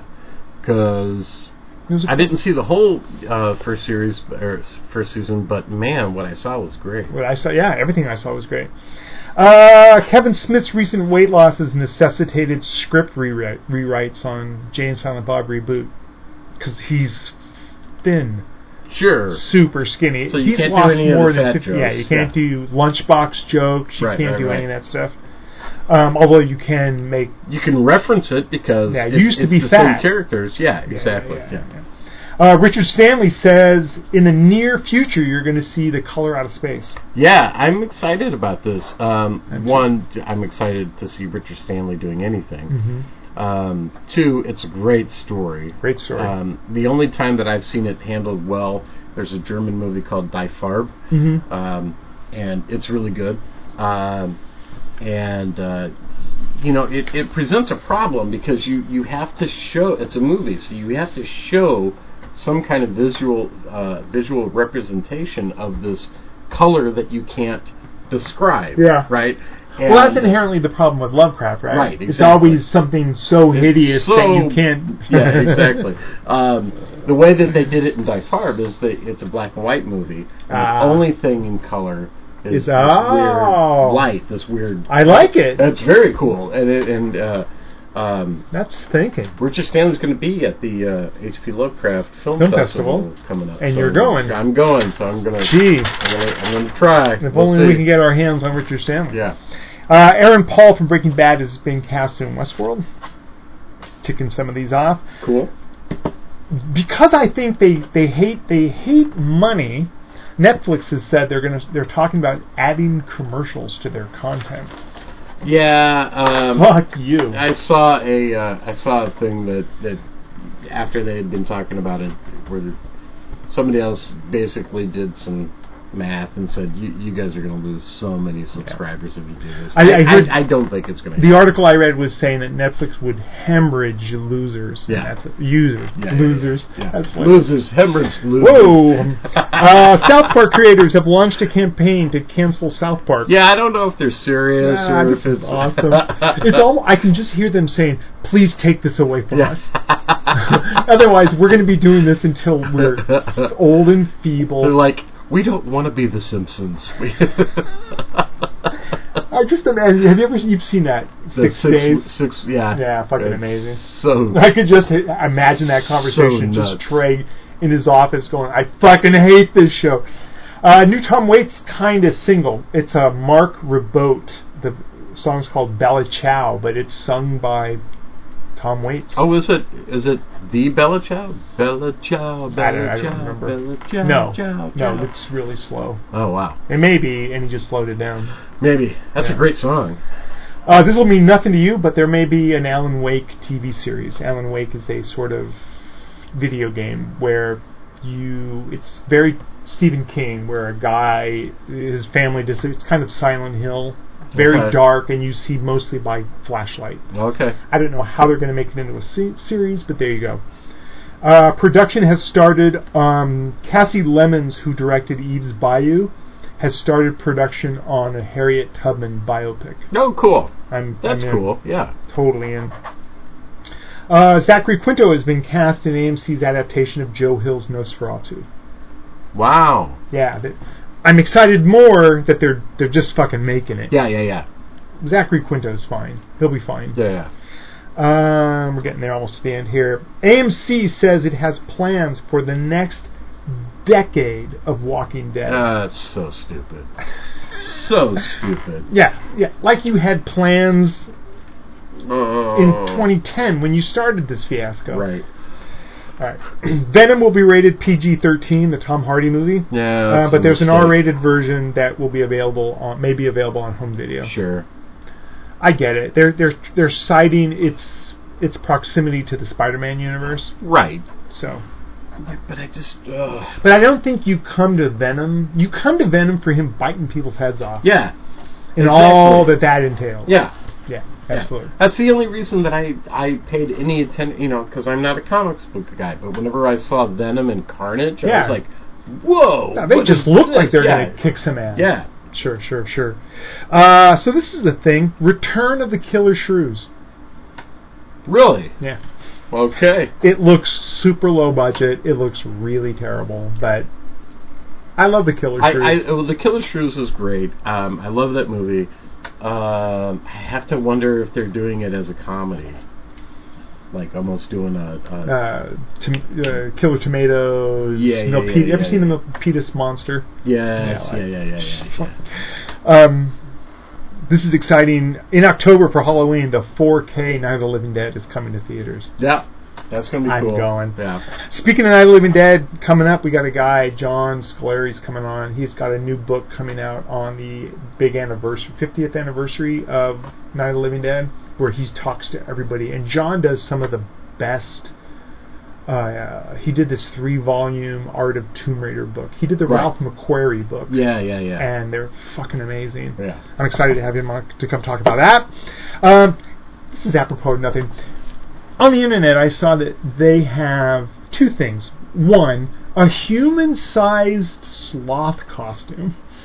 that you- Okay. that you can get. I don't know why, but I found that. Well, you know, the internet has made sloths popular. yeah, Yeah, And that's the weird- thing. There's a Isn't it guy- weird how like some like I know. it's like people who have, would have never even known what a sloth is are like, I love sloths. I love sloths. yeah, yeah, yeah. And the other thing was uh, totally not safe for work, but this this dr- dragon, some company that makes Well, there's there's a couple different companies, and um, so uh, uh, Bad Dragon. Bad Dragon. Bad Dragon makes um, They make sex toys. fantasy themed sex toys. So Yeah. we're talking dildos that are shaped like weird, like dragon. Let me put you this way: I showed that site to Paul Komoda. Yeah. and he goes, "I'm in the wrong business." Yeah, well, I I mean these guys have been around for a long time, and and and, and there's this other company in the name of which I don't remember when you posted that uh, a, a really great article with the guy where Oh, the ovipositor. yes they're they're they're they're speaking to kind of um, xenophilia. Yeah. Uh, which is a, a, a sexual attraction to the xenomorph. The from- from ovipositor, Alien. it's a dildo that impregnate. It, it, it lets loose eggs. Yes, inside an, the an- person. An, egg that gets deposited inside. The egg is is kind of made out of this gelatin type substance. So, should you choose to, you can leave the egg in, and it'll just melt and go Mm-hmm. And away. Yeah, um, Wild though. yeah. Wild. Yeah. And and and I uh, immediately was saying. I think I said it to you. I think you said it to me, and then I said it. I was saying to Paul. It's like I know so many artists that would crush this Yeah, job. yeah. So look that stuff up. It's very interesting. Very- if for nothing, just you can show it to a coworker and Yeah. watch their head go to the side like the RCA dog. uh, moving on to trailers. Uh, good good collection this week. I think so. Um, starting off, Ballad of Buster Scruggs. Man, Coen Brothers, James Franco, Liam Neeson. It's a comedy. It's a six-story anthology western, all featuring this character, Buster Scruggs. sign me up. Yeah, it looks Th- good. th- This looks fantastic. It looks like a comedic, almost True Grit kind of a thing. Yeah, it's, it's and it- and it speaks to this idea of like um, uh, you know uh, stories and legends and how how important the um, the characters are in those to our daily lives and, and, and how it, it and how we translate that. And it's it is classic Coen Brothers. Yeah. I mean, it's just it looks great. it's just a wash in this tale of the tall tale. yes, Yeah, exactly. yeah. Yeah. You know, it's the guy. And it's I- the and- what's the guy, the cowboy that used to lasso tornadoes and all that shit. Yes, yeah, It's yeah, yeah, kind yeah, of yeah, stuff. yeah, yeah. the- yeah. It looks great. Paul Bunyan. I'm all over Yeah, I'm, this, I'm, I'm in. Next up, Big Blue Sea. Autistic girl goes on an adventure. She's got a clownfish, and she wants to return Nemo. Right. She she's autistic. Essentially. She um, it's Chinese. It's uh, I think it's Hong Kong. Yeah. Um, and uh, she she gets it in her head she's going to go out into the ocean and release this fish and she's learned about the fish so she knows she can't just go down to the edge of the ocean and let it go she has to go out to a certain depth Mhm. and it becomes this whole big thing and, and then things happen to her while she's out there her her kayaks go away she gets stranded She has a whole adventure. it's a whole adventure yeah this Yeah. looks really cool It looks really cool. yeah Yeah, I was. I'm way into this one. Uh, next up, uh, this is a documentary that is defined in its title. The Bill Murray stories, life lessons from a mythical man. Somebody went around and collected Oh. cell phone footage of shit like Bill Murray just showing up at a wedding. yeah or showing up at a kids party or Yeah. showing up at a softball There's game. been a few. There's been a few guys that have been kind of doing this the last few years, but Tom none, Hanks. none more so than Bill Murray. Yeah. Bill Murray like makes a regular thing out of it, where he just like randomly shows up at people's parties or you know, and so it looks like this filmmaker has gone around and collected all these stories. Uh, and it looks great. yeah, It looks great. yeah, Just because it's one of those things where it's like he's Bill Murray, so he he shows up and immediately people are like, "Oh shit," and then he kind of takes over and kind Yeah. of like just joins in on everything. Yeah. I want to see this so bad. Yeah, this looks Yeah, great. This looks great. Up next, um, an Australian noir called Burning Kiss. Um, yeah, it's you know like a lot of this stuff, psychological thrillers and, and, and modern noir films. It's kind of hard to tell exactly what's going on uh, Mhm. from the trailer. Um, it looks cool. Kind of reminded me of like Blood Simple in a weird way. Yeah, the, I mean the imagery is is very cool. Yeah. And yeah. again, what I always love is to see any, we're going to call it like a subgenre, pass through a lens of, in this case, Australia. right. I love that. Yeah, yeah. You know, look at what happened. you get a you get a completely different take on it. right, right, Yeah. right, right. Uh, up next, um, Vera Farmiga, John Goodman, and Alan Ruck. Uh, Captive State. Aliens took our world, and we're taking it back. Um, so from the trailer, it, it, it, it presents this utopian future. Mhm. Crime is non-existent. Um, unemployment is down. Everything is fantastic. But of course, as with all utopias, everything isn't fantastic. It's all uh, a veneer. And you kind of realize at the end of the trailer that the new legislature, the new our new overlords that are providing us with this utopia are aliens, Yeah. and they may not have our best interests at heart. Agreed. My one of my the main reasons I included this was I think the trailer's fine and I think the show is fine. One of the Mhm. reasons I included it was is it just me or is there been a lot of alien us taking a, uh, it back from aliens, alien visiting, all Sure. of that stuff. Oh, and it's yeah. always been there, but it just seems like there's more of them now. Yeah. Well, you know, we're we're trying to make America great again. So It's all about Space Force. Uh, next up, produced by El, um, produced by uh, Pedro Almodovar. Yeah. It's called El Angel. Um, kid gets indoctrinated into the world of crime. yeah. Um, looks cool. Looks City good. of Gotti. Yeah. Very um, City of Gotti. yeah. See what I did there? That's funny. uh, no, go ahead. Um, I, I think it looks perfectly serviceable. I there's nothing in it that makes me go, God, I got to see this. Yeah, Um, a little gritty. You know, a little like I say, it, it, it's again, it's a crime story told through this other. right. It's a Lens. you know this the, there's this young kid. He's kind of baby faced Mhm. and. There are certain expectations, you know, uh, put on him, and he's defying those expectations by becoming this criminal. Right. Yeah. Okay. Uh, next up, documentary called "Fuck You All: The Uwe Boll Story." I totally want to see this. I do too. I love that that there are people who, in one breath, you know, they'll say, you know, oh, he's a fucking asshole, and I hate Yeah. him, but I respect him. Yeah. You know, and it's like, The, what, I, what struck me in this was the the beaten way, like his partners were talking. Like, yeah, well, what, what are you gonna do? Like, you know, yeah. and and they speak to the fact that he is Uwe Boll and he's got this reputation, and he still gets people to be in his movies. Like, how Big does that people. happen? You know, You know, they're they're past their prime. Yeah. Like, if you ever. Uh, uh, the the dra- dragon movie he did with, with that Burt Reynolds was in. Right. oh Yeah, yeah. man. yeah, Yeah, horrible. um, I'm I, I'm down. yeah.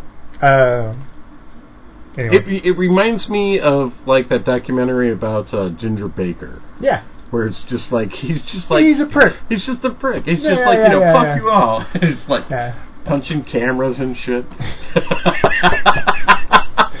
yeah. I gotta respect him in in, in some way. Uh, yeah. But there we go. Up next, uh, Sunken Submarine Tale with Colin Firth called Kursk. Looks Scandinavian made. Uh, I think this is a big deal in whatever country.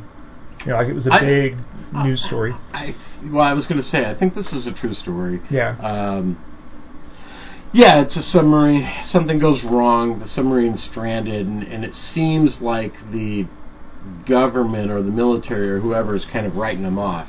They fuck it up. They Yeah. fuck the entire thing up. And yeah. in the meantime, they're down there, and and Trying to survive. The families are also being families are all like, "Look, let's go save them." You Yeah. know, it's like Yeah. we can do it. You know. Yeah, absolutely. Yeah. Can't imagine. No. That kind of shit. It's like those, those don't- I ain't getting on no submarine, dude. It's like those kids, the the ones in Thailand that were In the cave. In the cave, Yeah. dude. Yeah. Yeah. Uh, I'm not doing any of that. any shit. of that. Yeah. Uh, let's see. Up next, documentary called Maria by Callas. Uh, documentary on Maria Callas. Yeah, that's this is really cool. I'm in. yeah, Yeah. absolutely. There's Just there's so much footage of Maria Callas that I didn't realize was out there. Yeah. Uh, uh, uh, not of her singing, but of her uh, interviews and things, and and and uh, I just didn't realize. Well, that's the great part where we're at right now is that we're at a point now where the people who are being like lionized in documentaries, right. we're at a point where there were cameras and people were. Yeah. It wasn't like Leonardo da Vinci. It's like, Right. no, here's Maria Callas like talking there's this, shit. There's this new Jack Pierce documentary coming out, and I'm I, I'm I'm really looking forward to it. But I know it's going to be photographs and talking heads Yeah. because there no nobody was walking around. But if they were to do one on Rick Baker, right, exactly. There should be be all kinds of shit. stuff. Yeah. yeah, yeah. yeah. Uh, up next, this is uh, directed by Tamara Jenkins, who did Slums of Beverly Hills. It's called Private Life. Kathryn Hahn from Transparent and Paul Giamatti want a kid. And they're like kind of young urban professionals, maybe not so young urban professionals. Yeah, they're they're trying to they're trying to have a, a baby. hmm They're past the prime of, of having a baby, and they're they're doing all kinds of different things to try to to try to have a baby. And this young person, I think a niece or somebody, comes into their life, and um, it, it, this is very much a, a, a character-driven piece, Mhm. um, and and it looks it looks great. Looks great. Yeah, It looks like guaranteed at the end you're going to cry. yeah. But A lot of acting going on. A lot of acting. Yes. Just Paul Giamatti being a badass in anything. Yeah. You know that guy. Uh, up next, a documentary on Public Image called "The Public Image is Rotten." I am in. This looks great. This looks great. Yeah, we, I- we've we've heard so much about the Sex Pistols. Yeah. Um, I, I think I think it's it's fantastic that we're taking a look at, at PIL. And I think it's also fascinating to see the kind of John Lydon's realization, like this is a real band and they really like us. Yeah, And that's kind of for a guy that was always like, he was know, he was part of this manufactured thing, and and so yeah, and absolutely. known for not knowing how to be musicians. Right. You know. Yeah. Oh yeah, I'm totally in. And then finally, a uh, horror western called The Wind. Um, looks like a woman is on the prairie alone, Yeah, and there's something about this wind. There- there- it brings monsters or something. there is. So there's there's the the part about just being a woman alone on the prairie, hmm and then there seems to be some supernatural element going on. It, it, it does what a good trailer does is it, it leaves you wanting to know what's going on. I'm hopeful that the cr- the monster in this hmm is the wind because I think that I love. It's like the last week we talked about that movie, The Boat. Yeah. And um, uh, I love the idea of like when you hear someone's pitch on something like this, it's like I never thought of that, but it's such a good idea. There is a great short story called, I believe, The Wind, and and I can't remember. It, it, it's it's either Ray Bradbury or Richard Matheson, one of those guys. Yeah, and the and the idea is is that uh, he keeps hearing these voices and things in the wind and and he's like freaking out and he's calling his friends it's like dude it's like 100 miles an hour outside of course it's not happening anywhere else other than this guy's house so they kind of think he's going off the deep end uh, and at the end of the story they go to his house and his house is obliterated by the wind and he's gone oh wow, it's it's pretty cool Yeah, yeah. I love it. I love anything where you go, huh? Yeah. I did not see that coming. Um, but yeah, good week. I was I was pleased Yeah, with these, most yeah, of these. these were all good. Uh, what have you been watching? Um, But it's the same thing I've been watching. uh, no, No? actually, Oh, no. good. I watched the first three episodes of Mr. Mercedes. yes, Um, really good. awesome. Really, really good. Really, really slow. Really slow. If you're not in the right mood, it is not. And and it, it's also it's heavy, dude. It's like man, that for something that's on television, the level of violence in that Wow. opening scene, holy crap! Wow. And uh, and then there's scenes where like there there's like this this subplot between this mother and son and there's masturbation and stuff in it and and they're not shying away it's like it's all right there Wow. and uh, uh, uh, the main actor Gleeson Yeah. um, man nail he's Great actor. so good He was so in good. things like In Bruges and Yeah. a bunch of other Yeah. shit. He's just a great he actor. was yeah he and he's I want to say Patrick Gleeson. he's something like firing on all cylinders Yeah, in this, guys. yeah. um, I watched that He, I- by the way, one last thing. He did a movie with Don Cheadle where they're cops in England. yeah Awesome. I forget the name of it. Just look him up on. It's fucking amazing. Go ahead. Good. Uh, I watched a documentary called Doomed, Mhm. which is the making of the infamous Roger Corman Fantastic Four movie. Oh wow. so good, Wow. so good, and it's it's so cool to to look to listen to all these people who th- they all thought that they were like, man, we're making this, this we're making the fucking fantastic. Great interviews with John Bullock on Yeah? there. Oh, good. the- the- I, I, to this day, regardless of what people say about that movie, that's the best Ben Grimm thing that Yeah. has ever been put. They've all. It, yeah. Yeah. It, it, his, so get it. His is, his is is so good. Well, I, I mean, you get the whole story of how, like, you know, before they were even out of the gate, the the, the company was like, nah, this, this isn't going to.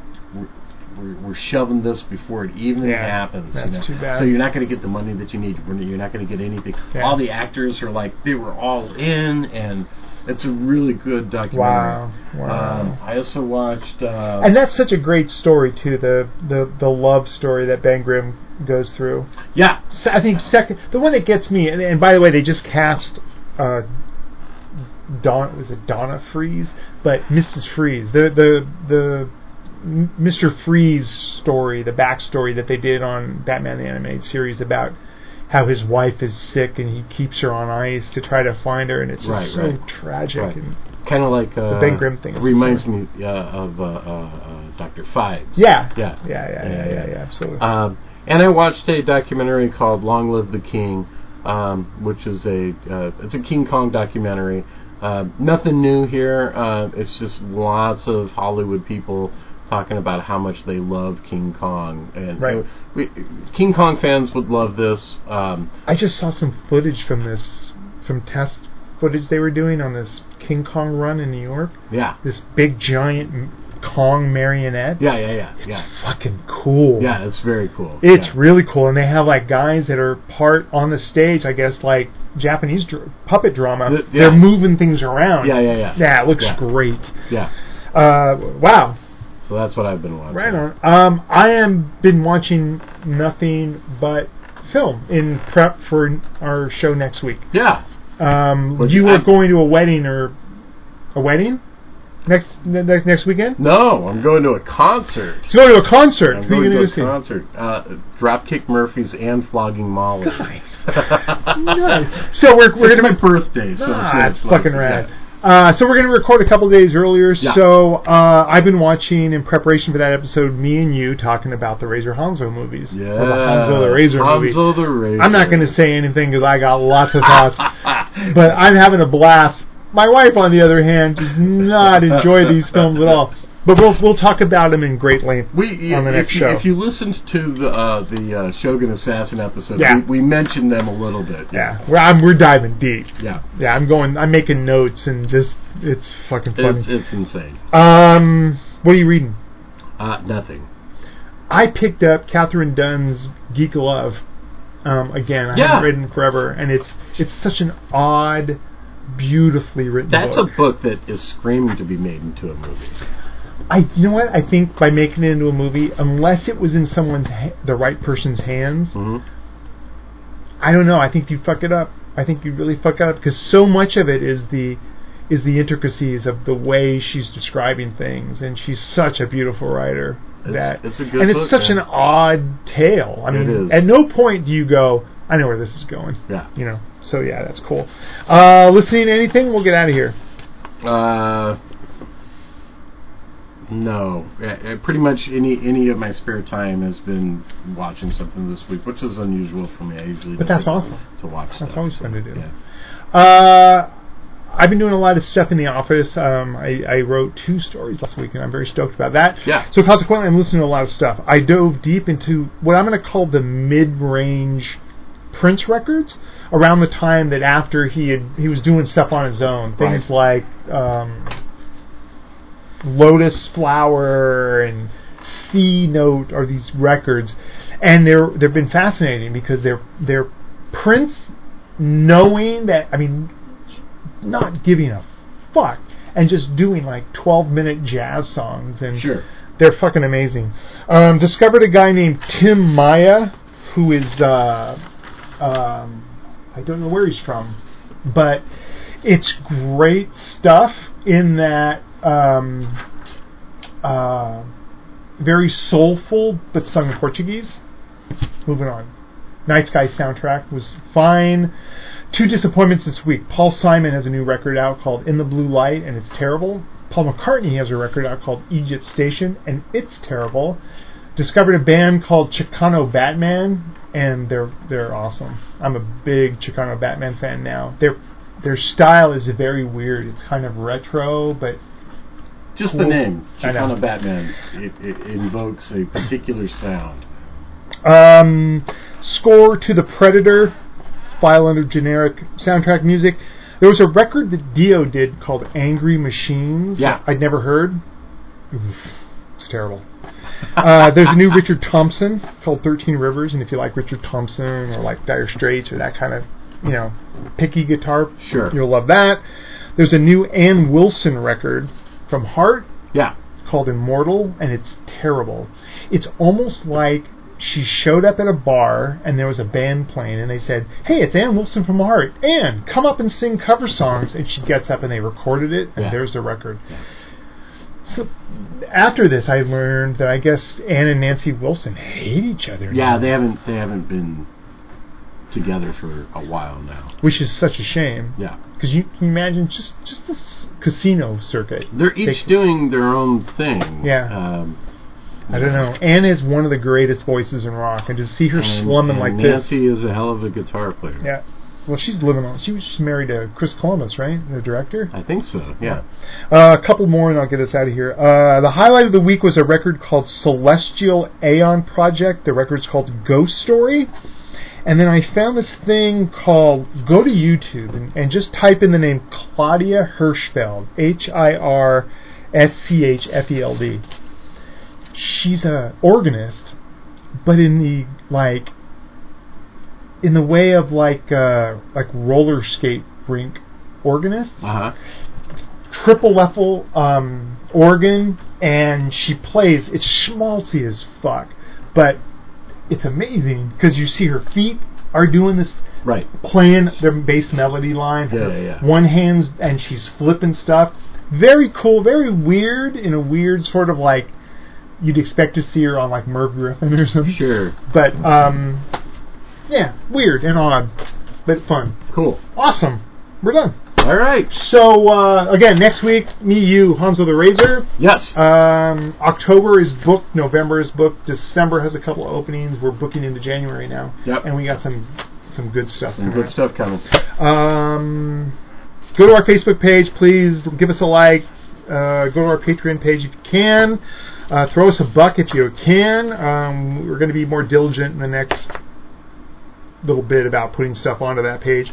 Um, and we're good. All right. Thanks again to uh, Shawna Gore for coming on. She is awesome. For the Bonus Material Podcast, I'm Thom Carnell. And I'm Langley West. Stay scary.